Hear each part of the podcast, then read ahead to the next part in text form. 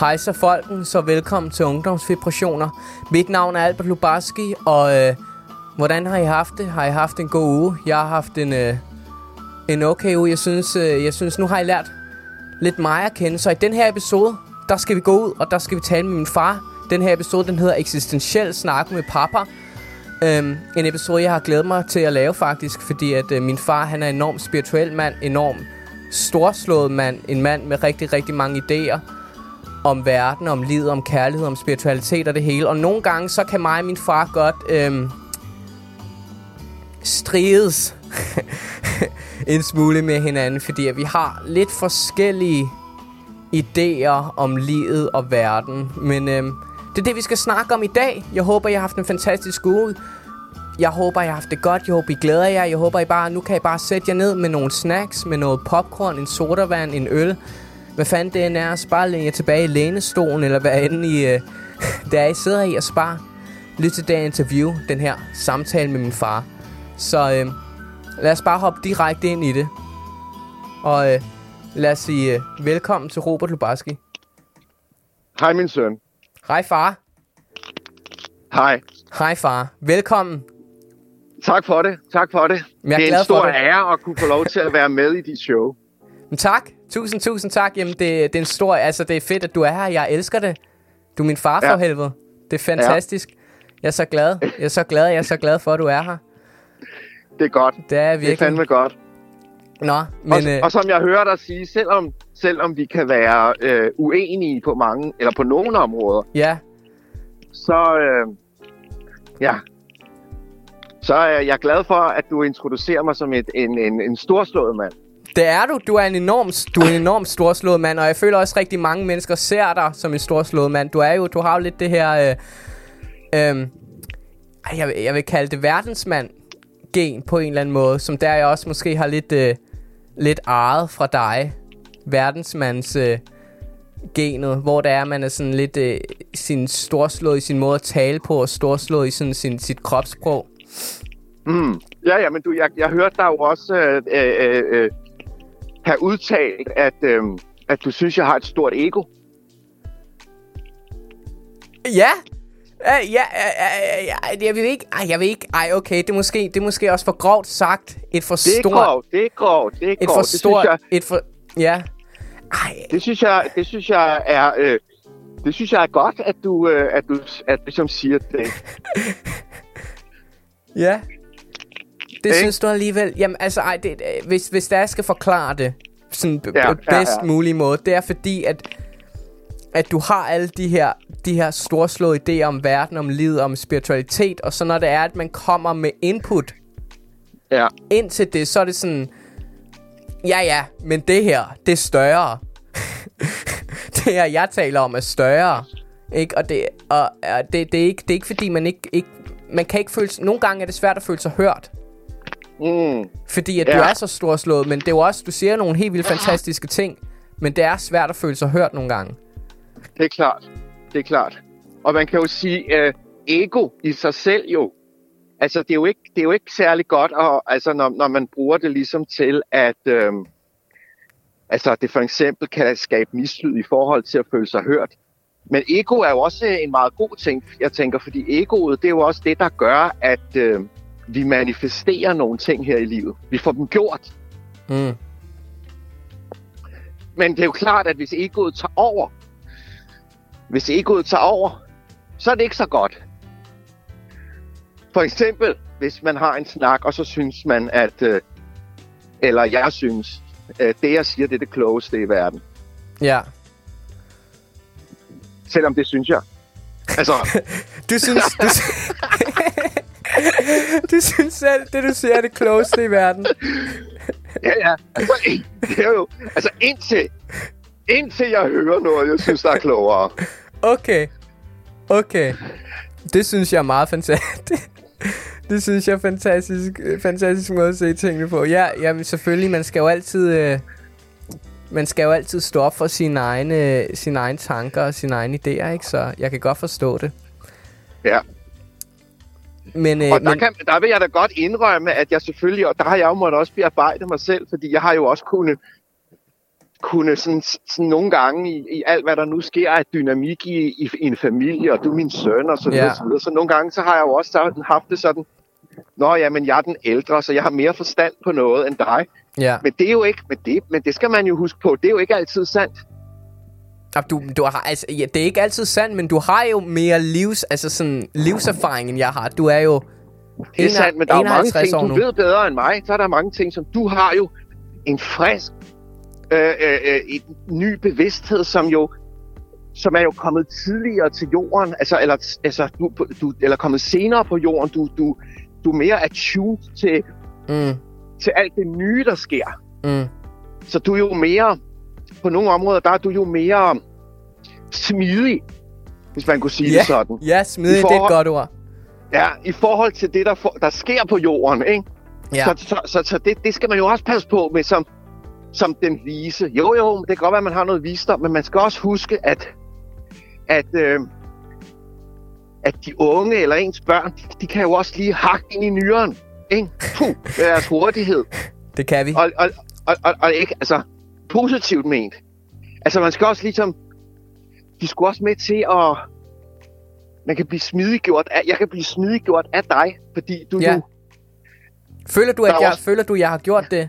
Fordi jeg føler, altså, du har hjulpet mig med at forstå enormt mange ting, og forstå rigtig mange ting om kærlighed, som der er, jeg har taget med mig i mit liv, men føler du, at der er noget, som der er, jeg har gjort dig smidigere på? Noget, som der er, jeg har gjort dig mere sådan modtagelig over fra andre tankegange?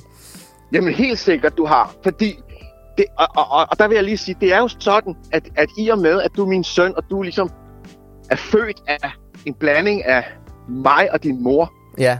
Så er det også lidt som om, at jeg har født noget ud i verden af en del af mig, som jeg kan stå og kigge på. Mm. Så nogle af de ting, som jeg har svært ved ligesom at, hvis man kan sige det sådan her lidt billedligt, rumme i mig selv, de kommer ligesom ud og står i verden foran mig, så jeg kan kigge på dem. Og du er jo, nu har jeg 3 sønner, du er den ene af dem, så nu kan jeg stå og kigge på dig og få øje på nogle ting, som jeg ikke kunne få øje på, da det var inde i mig. Nu er det uden for mig, så kan jeg ligesom mærke forskellige ting, som du indeholder som menneske. Som jeg bliver nødt til, fordi hvis vi bare skal tage det sådan her, hvis du irriterer mig på nogen som helst måder, ikke? Yeah. Så er det jo kun fordi, du kan ramme mig med noget, som jeg ikke har bearbejdet, for ellers ville jeg være ligeglad. Jeg bliver jo kun irriteret, fordi du jo siger sandheden i en eller anden forstand. Så kan det være, at den er overdrevet, eller den er sur, eller den er... Yeah. Whatever. Men altså, sandheden er bestemt, du har jo en sandhed, som er vigtig. Mm. Ja. Du har også, altså en ting, som der er, du også har hjulpet mig med, især da jeg var yngre.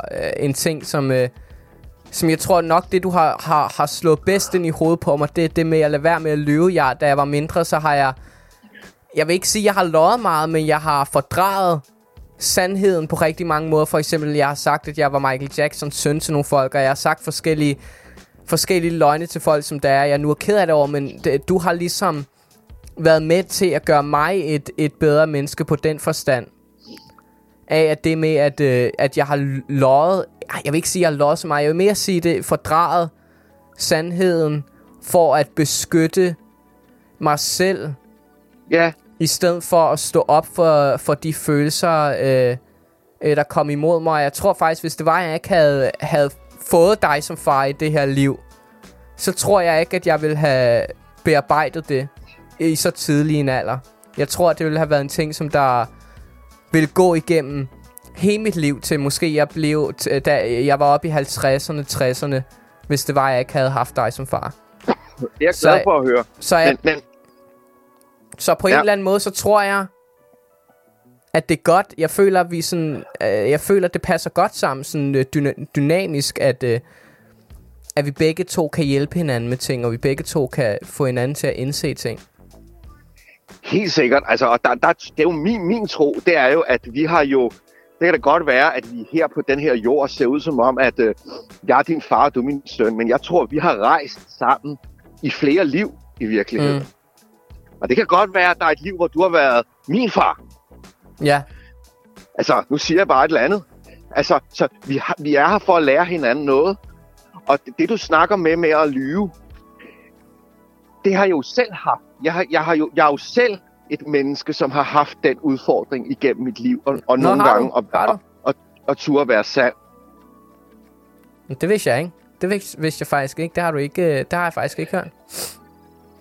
Så det jo, fordi det kommer jo... Altså, det der med at være usand, ikke? Og det kommer i... Og det, hvis jeg skal være sådan lidt... Nu skal jeg også bruge min erfaring som i det arbejde, jeg laver. Så. Ja. Men der kan jeg jo se, at for eksempel... Det ligger også meget til drenge og mænd nogle gange at være usande. Fordi det kan nogle gange... Altså, hvis vi er sårbare...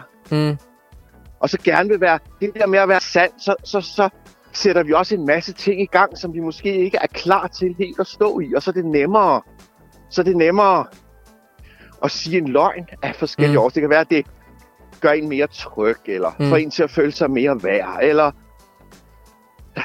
skaber mindre uro. Helt klart. Og så derfor så tænker vi, at det er nemmere at ikke at sige sandheden. Når det er faktisk så meget, meget mere udfordrende ikke at sige sandheden. Det er meget, meget lettere at sige sandheden i virkeligheden. Selvom det gør ondt i starten. I sidste ende er det jo fordi, at jeg tror jo på, at al usandhed kan jo mærkes på en eller anden måde alligevel. Så kan det godt være, at folk ikke lige ved, at det er usandhed, men der er et eller andet. Der er noget, der ikke stemmer sådan rent. Man kan mærke det som sådan en vibration, eller hvad fanden skal man kalde det? Jamen, jeg kan altid... Jeg ved ikke, om jeg altid kan mærke, når der er folk lyver, men jeg kan altid mærke en form for en distance fra det menneske, der sidder. Det er som om, at det går ind i sådan lidt sådan... Ikke, det er næsten den samme følelse som sørgelig, og som sørgelig og sådan angstagtig form, men det er sådan lidt i kroppen. Sådan lidt en ubehag. Ja. Når det er, man kan føle et andet menneske, der siger noget usand. Har du også selv kunne mærke det? Altså, hvis du for eksempel har været usand, har du så på den ene side valgt en usandhed, fordi den lige har gjort dig tryg et øjeblik, men har du så også selv kunne mærke, at du selv har distanceret dig på en måde? 100%. 100%. Ja. Altid. Jeg, næsten hver eneste gang, som der er, så føler jeg, at det er en måde at ligesom igen at flygte på. Det er en måde, hvorpå man kan sætte det til side i sit hoved, i sin egen lille pulje. Ja. Som at lade være med at tænke over det længere, men så er det, der alligevel kommer op så mange andre gange igennem i livet, som der faktisk gør det meget sværere. Ja. Det har det i hvert fald gjort for mig. Ja. Jeg ser det faktisk lidt sådan, at hvis man forestiller sig, at her står jeg, og jeg tør godt at udtrykke min sandhed på godt og ondt. Alt, hvad jeg indeholder. Jeg tør... Altså, nu siger det bare sådan lidt. Jeg tør vise mine dårlige og gode sider af det hele, ikke? Jeg lægger lorten på bordet, kunne man sige. Ja. Så er det jo også ligesom, så tager man også ære for, at jeg er sgu den, jeg er. Men jeg er ikke... Jeg underkender ikke, hvem jeg er. Her er jeg, folkens. Take it or leave it. Her er du. Her er du. Altså, det skulle alligevel... Det kræver noget at stå sådan i livet, ikke? Helt klart. Det kræver enormt meget. Ja, det... Jeg ved... Jeg skulle heller ikke hele vejen der endnu. Det vil jeg også indrømme. Det vil jeg også indrømme. Jeg vil ikke sige, at jeg er langt fra. Jeg vil sige, at jeg er måske halvvejs på vejen dertil. Der er meget stadigvæk at lære. Der er meget, som der skal bearbejdes i mit krop og sind endnu. Ja. Men jeg er ret sikker på, at jeg kommer til at komme derhen, før andre sådan, mennesker op i alderen førhen. Fordi jeg føler, at den tid, vi lever i lige nu, faktisk, hvilket... skyder hen til mit andet emne, det er, at den tid, jeg føler, at ungdom er mere begyndt at blive mere bevidste om deres omgivelser, om samfundet, om deres følelser, om deres tanker i en yngre og yngre alder. Det er som om, at vi modtager mere end andre generationer, for eksempel end din generation i en yngre alder, så jeg føler, at det er derfor, der er så mange unge mennesker, som der er så depressive og går rundt i alle deres depressive tilstand og får angst og får alt det her pis med dem. Ja. Har du... Ja, der er faktisk noget, jeg vil sige til det, fordi nu når du sagde det der, hvad du har lært mig, ikke? Ja. Du har jo lært mig, at... og jeg ser, om jeg kan formulere det rigtigt, men da du var en lille dreng, så var du jo nærmest som en lille alfa-unge. Ja. Altså virkelig, hvis man ser billeder af dig, så tænker man, det er den lilleste, sødeste lille alfadreng, der findes. Jeg kan huske et billede, hvor du sidder i en papkasse med en nissehue på. Mm. Altså, og du ligner virkelig en lille alf. Og fordi den energi mærker jeg jo i dig også, og det er jo sådan en meget, i virkeligheden meget stærk og ren energi, men også utrolig sensitiv. Ja, nemlig. Du spillede jo også og legede Peter Pan i flere år af dit liv. Det gjorde jeg nemlig. Ja, og det er jo i virkeligheden...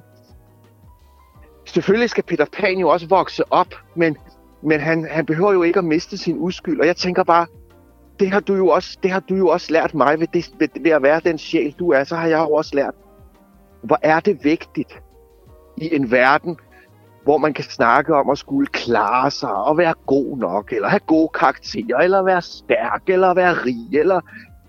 Så er det bare så vigtigt, at vi stadig tør beholde den så alfa-energi, som var så tydelig, og er så tydelig i dig. Mm.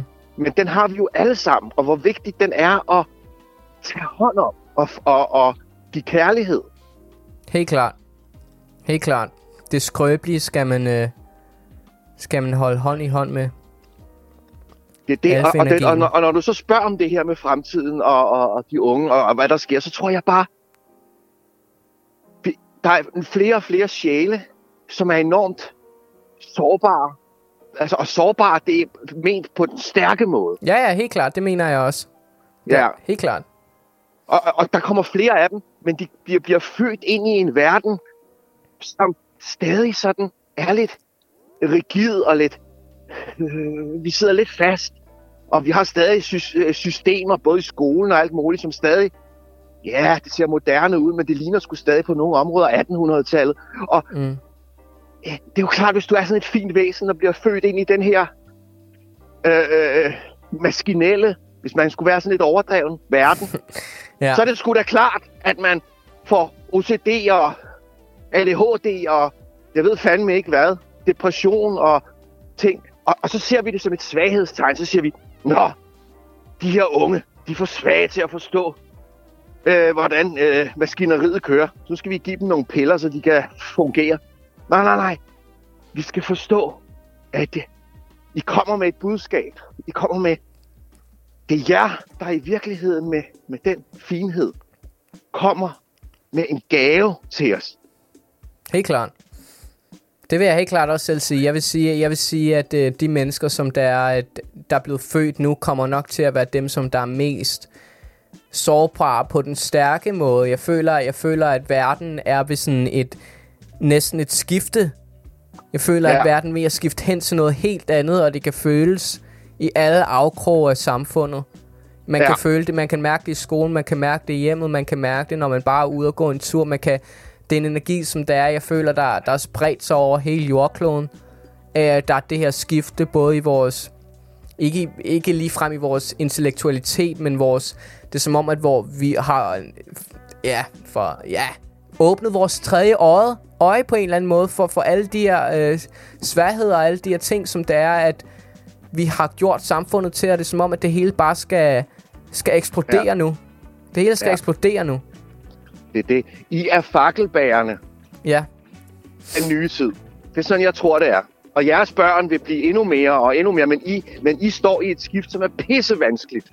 Fordi der, hvor man... Det er nærmest, hvis man ser det billede lidt, det er som at stå på en isflage ude på den strømmende flod, og så skal man tage et skridt over på den anden isflage. Man står med et fod på hver.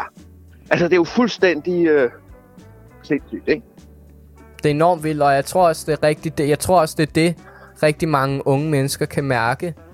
Ja. Og jeg tror også, det er derfor, at der er mange, der lukker sig inde på deres værelser og får alle disse besværligheder med deres sind, som angst og depression, og jeg tror det er med til at skylde det, at de kan mærke det her store skift.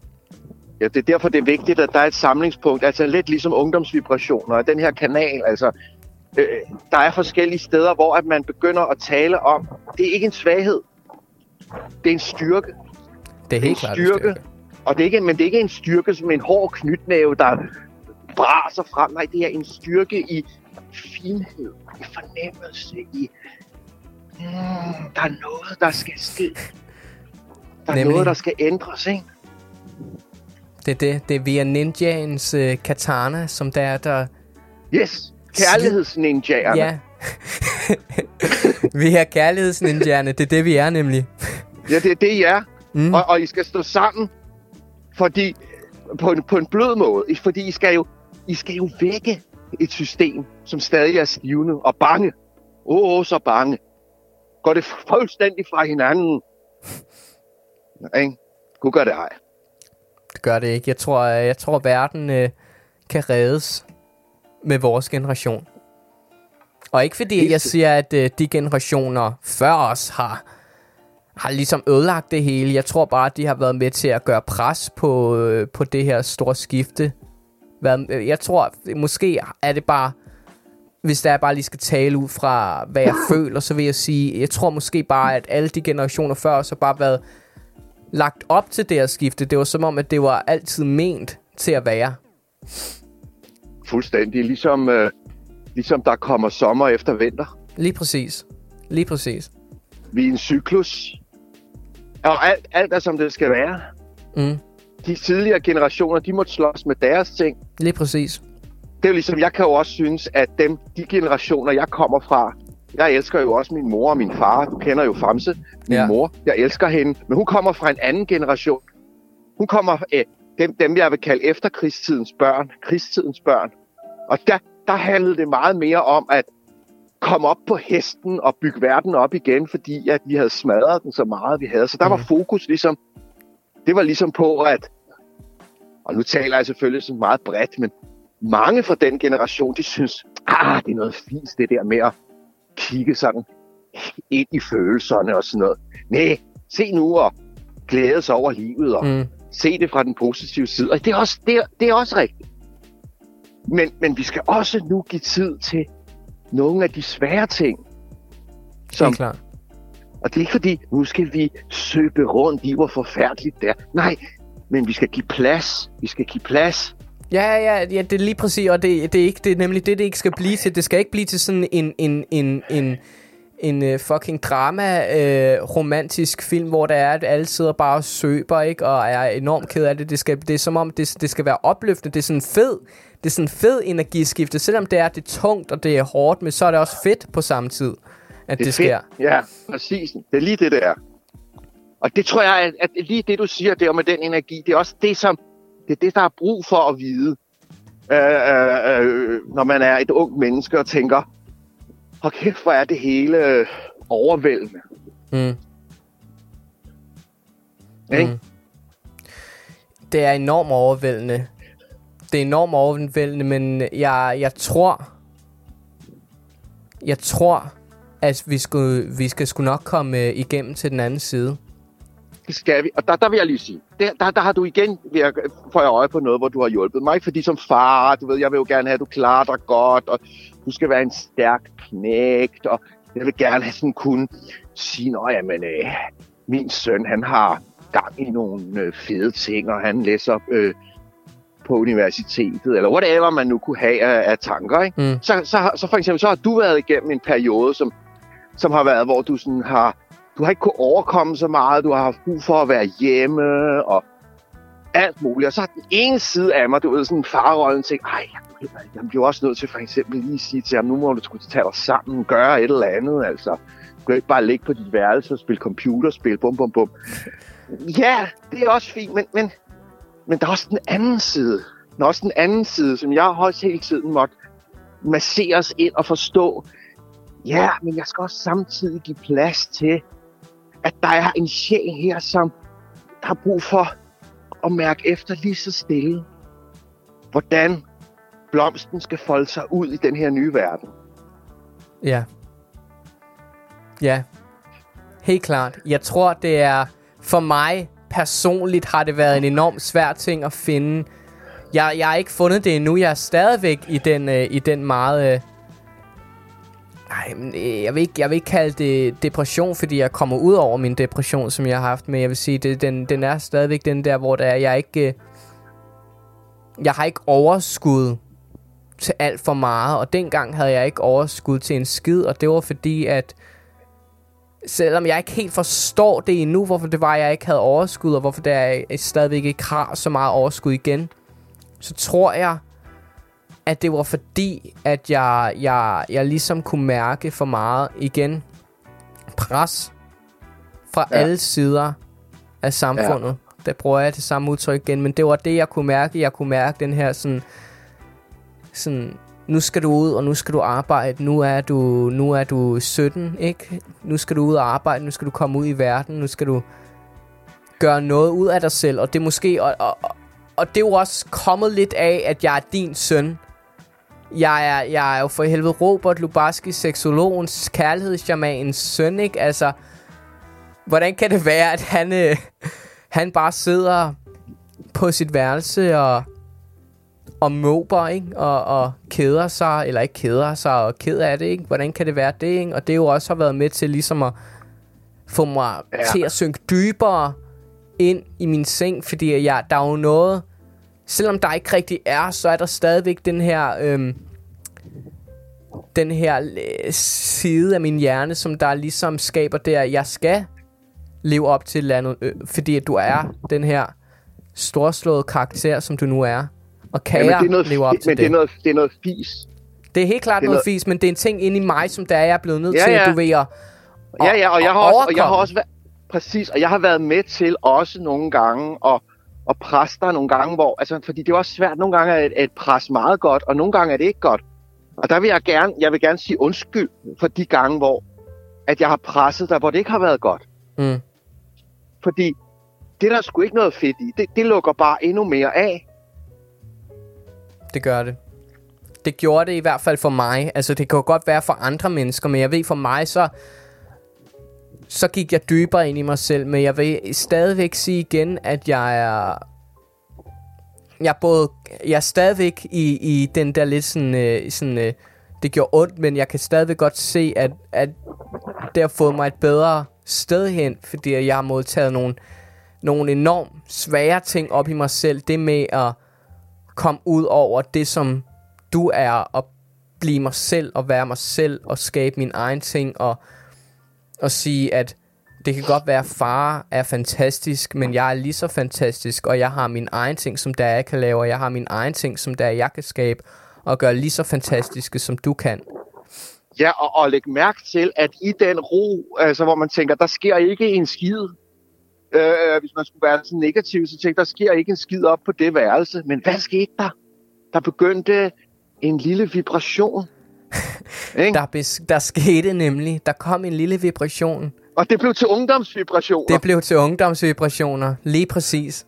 Nå, men jo, tænk på, hvor meget arbejde og målrettethed og entusiasme og energi, du har brugt på det her projekt. Enormt meget.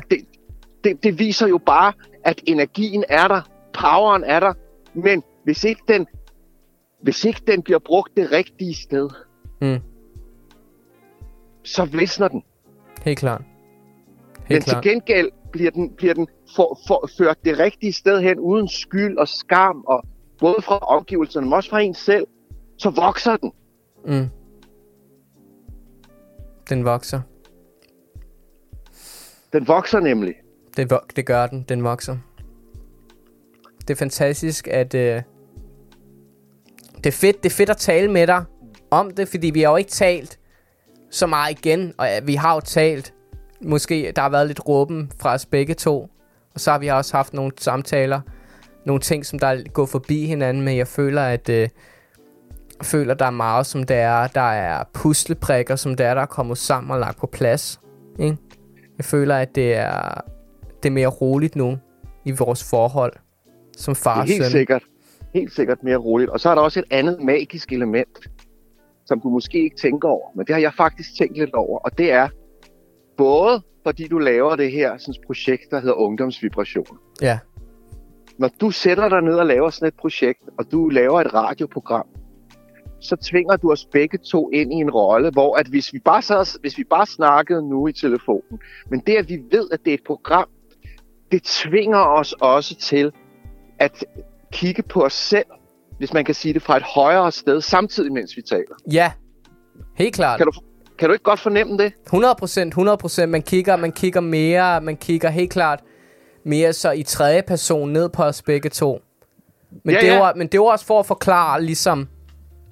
For at ligesom oversætte de følelser, som der er inde i os, ikke? Oversætte de tanker, vi har gået med, og de diskussioner. Oversætte det på en lidt mere modtagelig, lidt mere bidbar.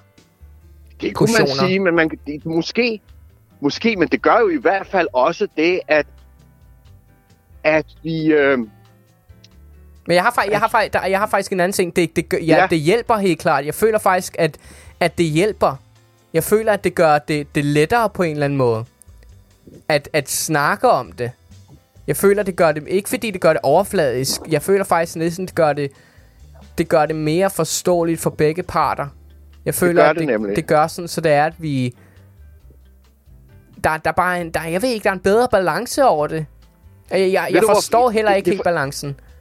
Jamen, jeg tror, det er fordi... Lige så snart, at vi ved, at vi skal... Vi kigger på os selv, fordi det gør vi, når vi ved, det er et program. Så løfter vi os ligesom lidt op i helikopterperspektiv. Og når vi gør det, så begynder vi også at tage ansvar for det, vi siger. Og vi tager ansvar for, at den anden forstår, hvad vi siger. Mm. Og vi tager ansvar for, at vi skal mødes i det, vi siger. Tænk på, hvor ofte det ikke sker i alle mulige samtaler mellem mennesker.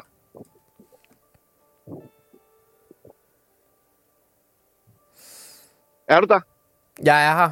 Jeg tænkte bare lige over det. Jeg skulle lige bearbejde det. Lige tyk på det. Og jeg vil sige, at jeg er 100... Altså helt klart, jeg er 100% enig. Det er helt klart, man gør det mere... man trækker op, som du sagde, i helikopterhøjde. Og så er det, man kigger ned og ligesom... Man ser sine egne tanker næsten fra et andet synspunkt, ikke? Det er det samme, når der er næsten, man sidder til psykolog. Jeg kan mærke, det er den samme tilstand, jeg kommer i nu her, når det er, at jeg sidder... Hvis det er, jeg sidder hos psykologen, så kommer jeg også op i sådan et mere et fugleperspektiv. Ja. Det er den samme følelse, som der jeg får i min krop, og den samme sådan, måde, jeg tænker på og forklarer mig selv på. Det gør jeg også, og jeg kan huske det fra... Jeg kan huske det fra på et tidspunkt, hvor jeg har lavet tv, hvor jeg har både været foran og bag ved kamera, men jeg kan huske, da jeg var kameramand, så kunne jeg for eksempel, selvom jeg var bange for højder, så kunne jeg godt sådan, hvis jeg kiggede på verden gennem kameraet, så kunne jeg godt sådan læne mig ud over en eller anden kant, eller gøre nogle ting, som jeg ellers ikke ville gøre. Mm. Fordi det er nærmest som om, at igen, jeg så mig selv fra et højere perspektiv. Jeg kunne flere ting. Min frygt var mindre og så videre. Jeg tror også det er den samme. Jeg tror det er den samme frihed som skuespillere får, når det er de spiller skuespillere, når det er de spiller karakterer, ikke? Jeg tror det man lægger ikke en maske, vil jeg sige, men sådan en man tager en rolle på, som der er en selv, men der er mere sådan en der kan gå ind i forskellige rækkevidder og en selv, og måske hvor der er, man bliver mere sådan, man føler sig mere beskyttet også lidt. Mm. Man føler sig beskyttet nu, når der er, man sidder bag kameraet, eller nu sidder jeg bag min mikrofon, ikke? Men jeg føler ikke, at der er særlig meget, der kan sige mig imod, eller meget som der er, jeg har kontrol over situationen, ikke? Jo. Men det er meget interessant, fordi jeg tror faktisk godt, at man kan skabe den tilstand, uden at det var et interview. Man kunne vælge at sige, hvis man bare sagde det højt. Forestil dig nogle gange, når jeg ser sådan nogle programmer på tv, hvor politikere debatterer, og så tænker jeg, de mødes ikke om særlig meget. De kunne i virkeligheden hjælpe hinanden. Tænk hvis præmissen var, hvis de havde besluttet sig for, nu skal vi tale, og vi må godt være uenige og sådan noget, men vi skal kunne løfte hinanden. Vi skal kunne skabe noget. Jeg tror, at det er en enormt svær... Jeg tror, det er en enormt svær tilstand at få ude for... Altså selvfølgelig er det noget, man kan lære sig selv, ikke? Men jeg tror, at det er sværere at ligesom komme i det stadie, hvor det er, man ligesom igen bliver den der helt... Man bare slipper alle tøjler fra på en eller anden måde. Man bare er fri. Ja. Og man bare går ind i en tilstand, som der er måske i essensen af det, man selv prøve. Er. Vi kan prøve i hvert fald. Vi kan helt klart prøve som mennesker. Vi kan helt klart prøve. Det kan også være, at der er nogle metoder, meditationer derude, som der kan hjælpe med det. Det ved man ikke. Ja, altså, jeg prøvede noget engang. Jeg arbejdede på en radiostation, en lille radiostation, dengang, hvor man stadig havde LP'er, man vendte i radioen osv. osv. Den hed Radio Lotus, og det var sådan en spirituel kanal. Ja. Og der kan jeg huske, der var der en masse fnider på radiostationen. Folk, der bagtalte hinanden, når man talte med den ene, så viskede de lidt i krogene om den anden og sådan noget. Og så... Nå. Og så kan jeg huske, at jeg på et tidspunkt, så sagde jeg, nu laver vi havde sådan nogle møder, hvor vi talte lidt om, hvordan tingene gik, og hvad vi skulle lave af programmer. Og så sagde jeg, jeg har et forslag til en af de her møder. Har I lyst til at være med på en lille leg? Og så sagde de, det vil de gerne, for det var jo åbne mennesker. Det skulle man jo ligesom være, hvis man arbejdede på en spirituel radiostation. Så yeah. jeg satte et stykke papir op på væggen, hvor jeg skrev, ærlighedsforum. Alt er tilladt. Og så sagde jeg, nu når den her seddel hænger der, det egentlig så gælder det her altid, men nu er der ligesom en overskrift, og det vil sige, at alle de små ting, vi går og ellers, de der elefanter, som man kalder det, der er i rummet, men ingen taler om, de er åbent, buret er åbent. Og gik folk med til det? Begyndte folk at åbne sig op? Det første, der skete, det var, at et par stykker begyndte at græde. Jeg har ikke engang talt om noget endnu. Nej, men det er jo en enorm overvældende følelse at lige pludselig få et forum, hvor der er, man kan begynde at tale fra sine følelser. Ikke? Så er det som om, at de kommer bare sådan flydende ind over sig. Ja. Og det hele bare vil ud. Ja. Og det er jo ret vildt, for det var jo egentlig noget, man altid kunne, men det der med, at man bestemmer sig for noget. Ja. Det er ret vildt, og det er også det, jeg tænker, der er også en stor power i at materialisere sådan en ting som ungdomsvibration. Fordi det er jo også, du er jo med til at åbne for nogle vibrationer. Helt klart. Jeg føler, at det jeg gerne vil. Jeg ved ikke, om det er, at jeg har skabt noget endnu i folk, i mennesker. Men det jeg gerne vil, er, at jeg gerne vil skabe en åbenhed i blandt unge mennesker. En åbenhed. Og det kan være lige meget hvad. Det kan være sex, det kan være kærlighed, det kan være spiritualitet. Det kan være, hvad det er, du går ind med og har det allersværest. Men jeg vil gerne skabe en åbenhed, som det er, der bliver set. Men bliver ikke set særligt tit. Og det er stadigvæk... åbenbart. Jeg ved ikke, hvorfor det er stadigvæk, når det er, at vi er begyndt at blive et mere feminint og lidt mere sådan expressive samfund, så er vi stadigvæk ser drengen meget ned på det, hvor det er, man er ikke følsom, men hvor det er, man helt går ind i sine egne følelser og udgiver dem til verden, og udgiver dem til de mennesker, som der man er sammen med, og udgiver dem til sine venner. Det er som om, at det stadigvæk bliver set ned på, og jeg forstår inderligt ikke, hvorfor det er, det bliver set ned på. Fordi når der er, jeg ser et andet menneske, der står foran mig, som der er, der kan udtrykke sine følelser direkte, uden nogen maske, uden noget pis, uden noget af, at jeg skal være noget andet, end det jeg er, så det gør mig uendelig lykkelig. Det er derfor, jeg har for eksempel... Det er derfor, jeg ikke har så mange venner igen. Jeg har kun få venner, fordi at... jeg går i blandt mennesker, som det er, at der er åbne, og som der er så villige til at være sig selv. Ja. Yeah. Og det synes jeg er enormt smukt, og det er en ting, som der jeg gerne vil skabe i ungdommen. Jeg vil gerne skabe den åbenhed. Og jeg håber... Du kan ikke undgå det, fordi nu har du åbnet porten. Nu skal du bare følge med. Det er rigtigt. Altså, jeg tror bare, det sker nu. Ungdomsvibrationer og alt det andet, du kommer til at lave, det sker jo bare. Det håber jeg. Det håber jeg virkelig også. Det håber jeg. Jeg tænker på det der, du siger med, at du undrer dig over, at der stadig er så mange drenge, som synes, at det er svært. Hvordan mærker du det? hvordan jeg mærker det. Det er satme svært. Men jeg tror, at det er... Jeg ser det som en... Jeg ser det som sådan lidt... får.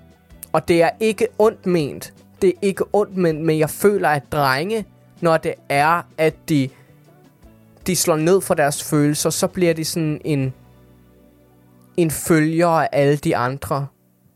Man følger bare efter hyrden, og man gør bare, hvad det siger, ikke? Og jeg tror, det er en meget drenge. Jeg ved ikke, hvorfor det er så drenge en ting. Jeg tror meget med hierarki og alt sådan noget pis, men så ser jeg for eksempel en af de ting, som der er, jeg synes var fantastisk, og jeg sad og grinede over. Det var, da det var, at jeg sad på Det Fri, og der sad jeg og så alle de her mennesker, kiggede ud over alle de her mennesker, og så kom folk op til mig, og så spurgte de rigtig mange folk, om jeg ville ryge en joint med dem.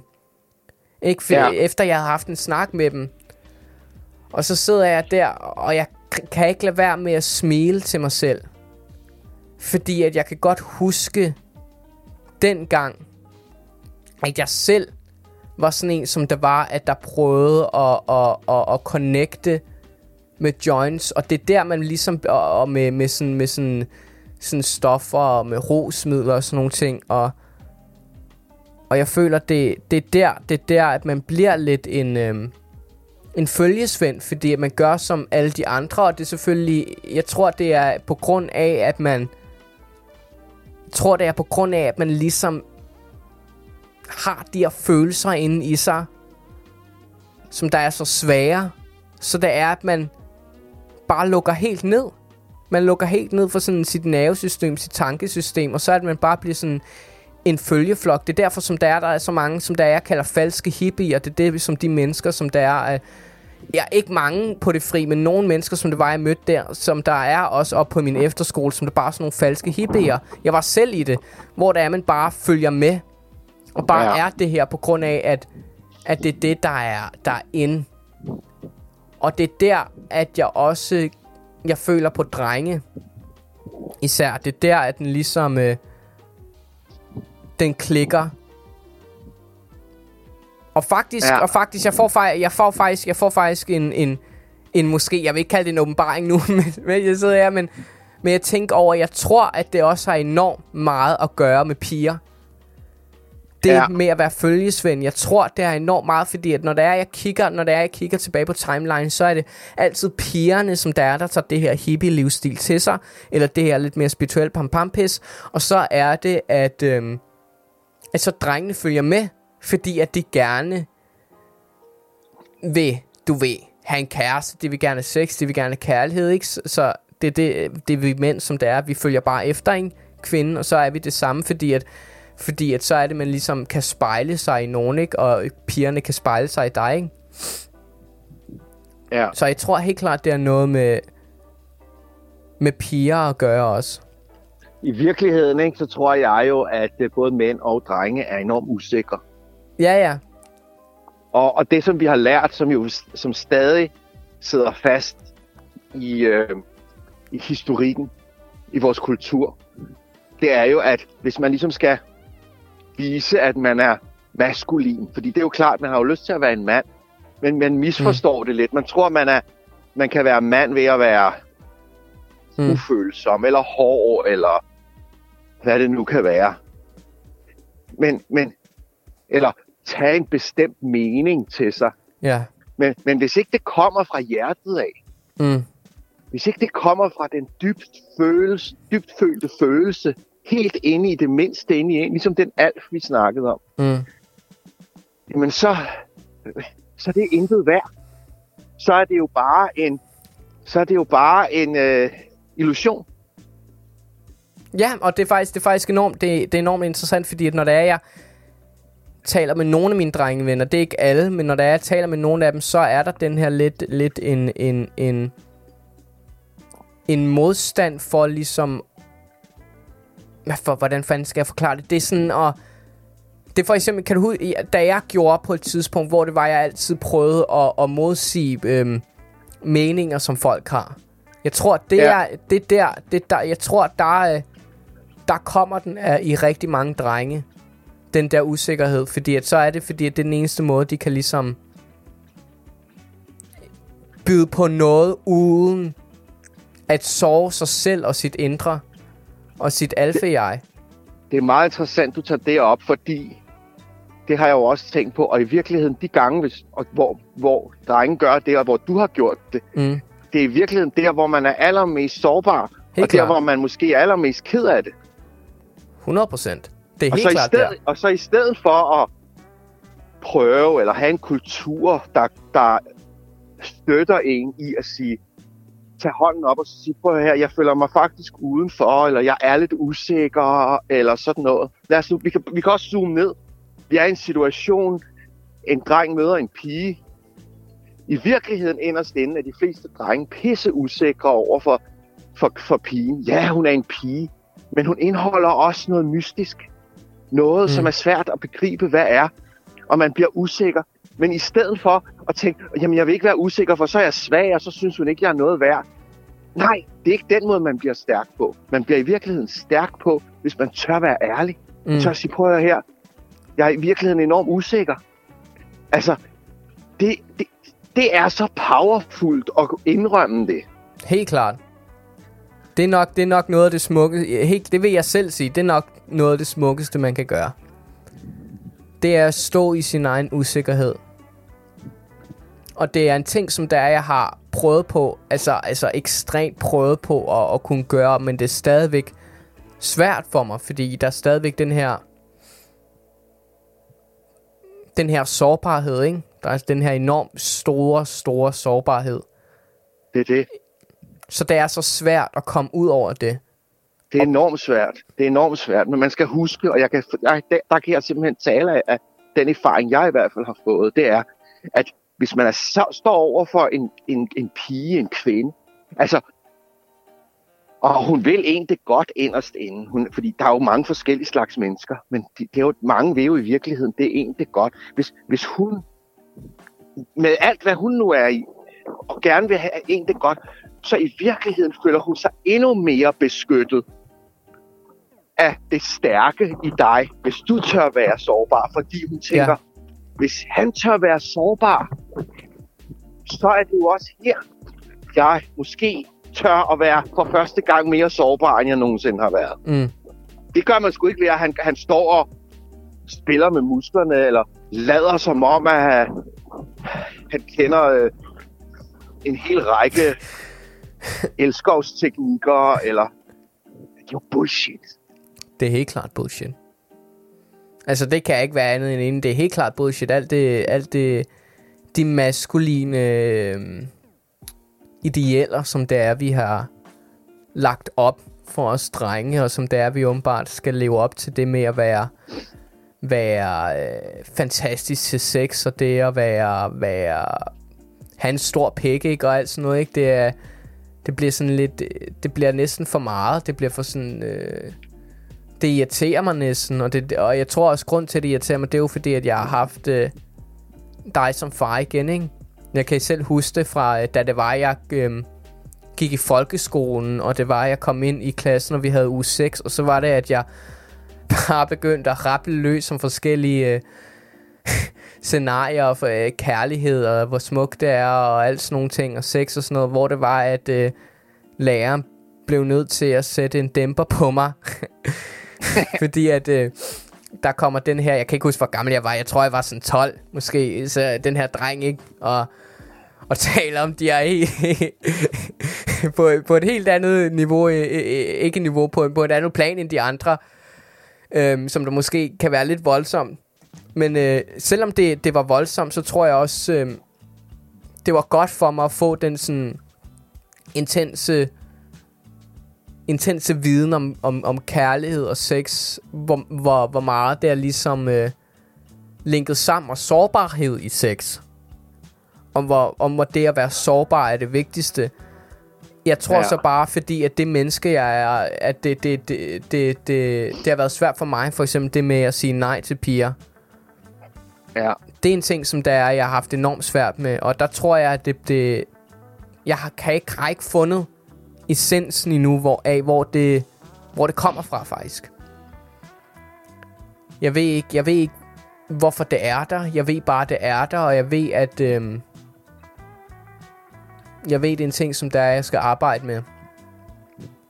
Ja, der kan være mange ting i det. Der kan blandt andet være, nu taler vi jo bare helt åbent her, altså tænker,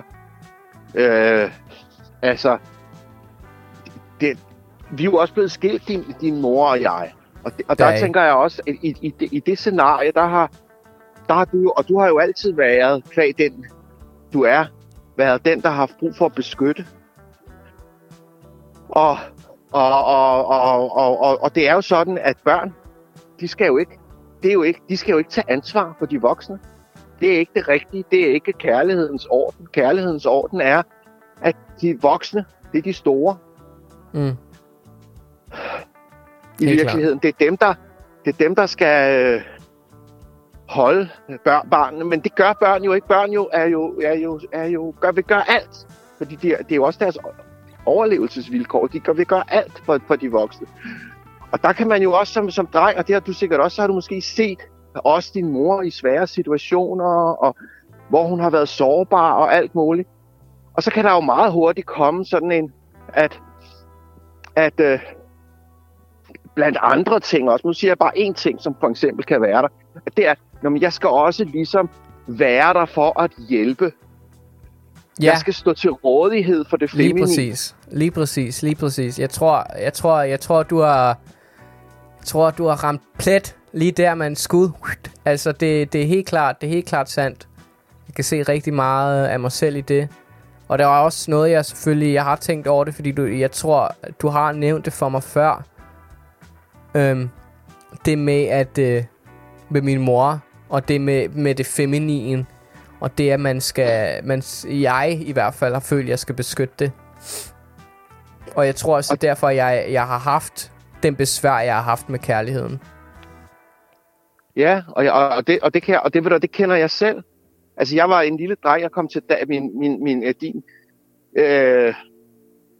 din farmor og farfar, mine forældre, de var jo balletdansere i Warszawa, og de var unge, og min mor tog på en charterferie til Danmark. Det er en længere historie, men i hvert fald så endte hun med at tage væk fra min far i Polen, tage til Danmark.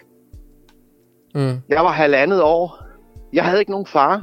Jeg var sammen med din farmor, som jo er en fantastisk stærk kvinde, men jeg har jo også set hendes sårbarhed. Mm. Alene i et nyt land. Hun kunne ikke danse ballet, fordi man kommer bare som balletdanser fra Polen. Nej, man skal og kommer ind, medmindre man er en megastjerne. Så bliver man nødt til at gøre noget andet og kæmpe sig igennem. Og alle de ting har jeg jo mærket, og det kan jeg jo også se. Jeg har jo først begyndt at kalde min mor, efter jeg er blevet voksen. Ellers kaldte jeg hende jo ved navn, fordi vi var jo nærmest mere venner på nogle områder. Mm. Og det har også gjort, at jeg synes, jeg skulle beskytte det feminine. Og det er fuldstændig det samme. Jeg har det også sådan, at nogle gange, jeg føler mig nærmest skyldig, hvis jeg ikke står til rådighed for den kæreste, jeg har. Jamen, hvordan har du så kommet over det? Eller har du overhovedet kommet over det? Jamen, altså, jeg arbejder stadig med det. Fordi det er jo... Første step, det er at få øje på det. Ligesom vi sidder og taler om det nu. Ja. Og så kan man jo begynde at mærke, jamen prøv her. I virkeligheden, så skaber jeg jo ikke noget godt ved at være her. Fordi så bliver jeg presset af forskellige ting. Og så har jeg i virkeligheden brug for at adskille mig, og så gør jeg det på en uhensigtsmæssig måde, når det bliver for meget. I stedet for, at jeg bare kunne stoppe for mig selv og sige, prøv her, jeg har lige brug for sådan og så. Altså nu er det jo også, fordi jeg lever i et parforhold, så vi er jo sammen hele tiden. Men det der med at kunne bare sige, prøv her, nu har jeg brug for at have mit eget rum, for eksempel. Mm. Hvor jeg kan sidde i nogle gange og bare være i mine egne tanker og trække mig lidt væk fra det hele, eller... Og det tror jeg, altså det er jo bare et aspekt af det, ikke? Men det har du jo også mærket. Så har du for eksempel blevet forelsket i en pige, og hun har villet dig enormt gerne, og så kan det være enormt svært og sige, også som mand, fordi som mand har man sådan en eller anden, eller som dreng også som sådan en følelse af, jamen man er jo altid klar. Altså hvis der er en kvinde, der gerne vil have en, så er man sgu da, det er fantastisk. Man, men det er da ikke sikkert, man er. Ja. Måske er man lige der, føler man sig enormt sårbar, og måske har man i virkeligheden bare brug for, at man holder om hinanden, og alt muligt. Men så tænker man, nej, ja, det kan jeg ikke sige, fordi så er sådan og sådan og sådan. Og så overskrider man jo sine egne grænser. Helt klart. Helt klart. Og det var en ting, som det var, jeg arbejdede på enormt meget sidste år i 2020. Det var faktisk mit nytårsforsæt. Det var, at jeg havde tålt. Læs mere. Det gik okay. Og så det andet var, at jeg skulle begynde at sætte mine egne grænser i livet, yeah, og over for venner og over for alt sådan noget, fordi jeg følte, at der var, gider jeg ikke at nævne nogen af, men der var nogle venner, som der er, at jeg følte mig mere som en terapeut, som en ven. Ja. Yeah.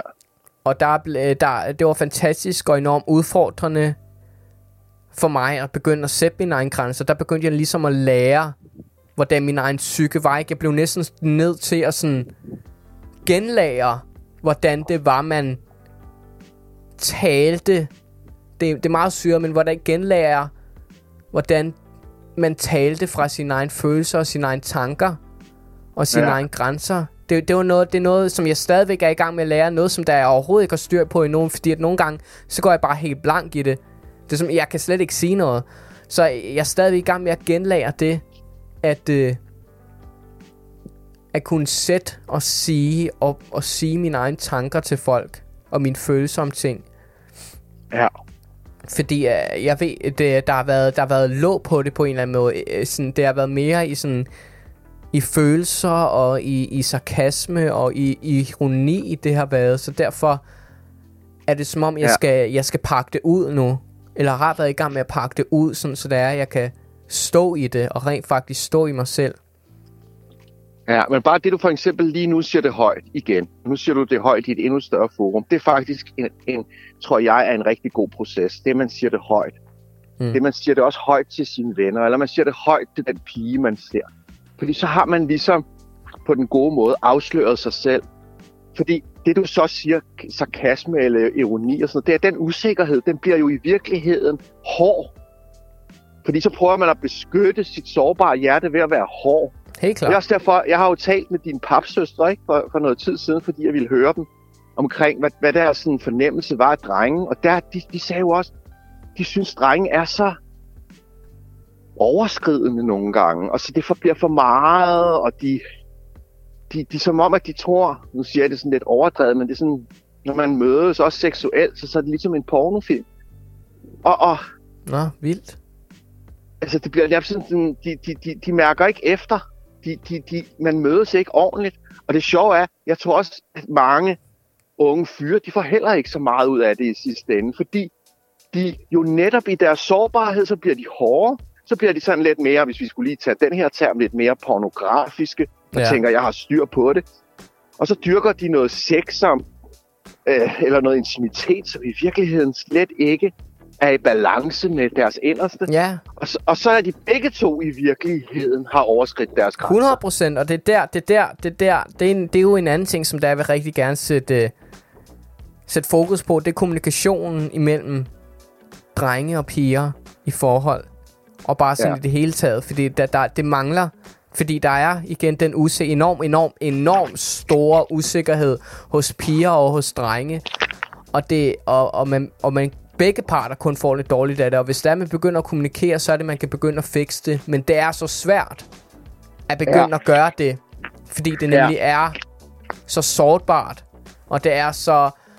Man har selvfølgelig også påtaget ting, men så man kan, og så når man har påtaget de her ting fra verden og fra samfundet, så er det, at det er sværere at få det her lille lys ind i dig selv til at lyse, og få dig selv til at udfolde dig som den smukke blomst, som du nu er.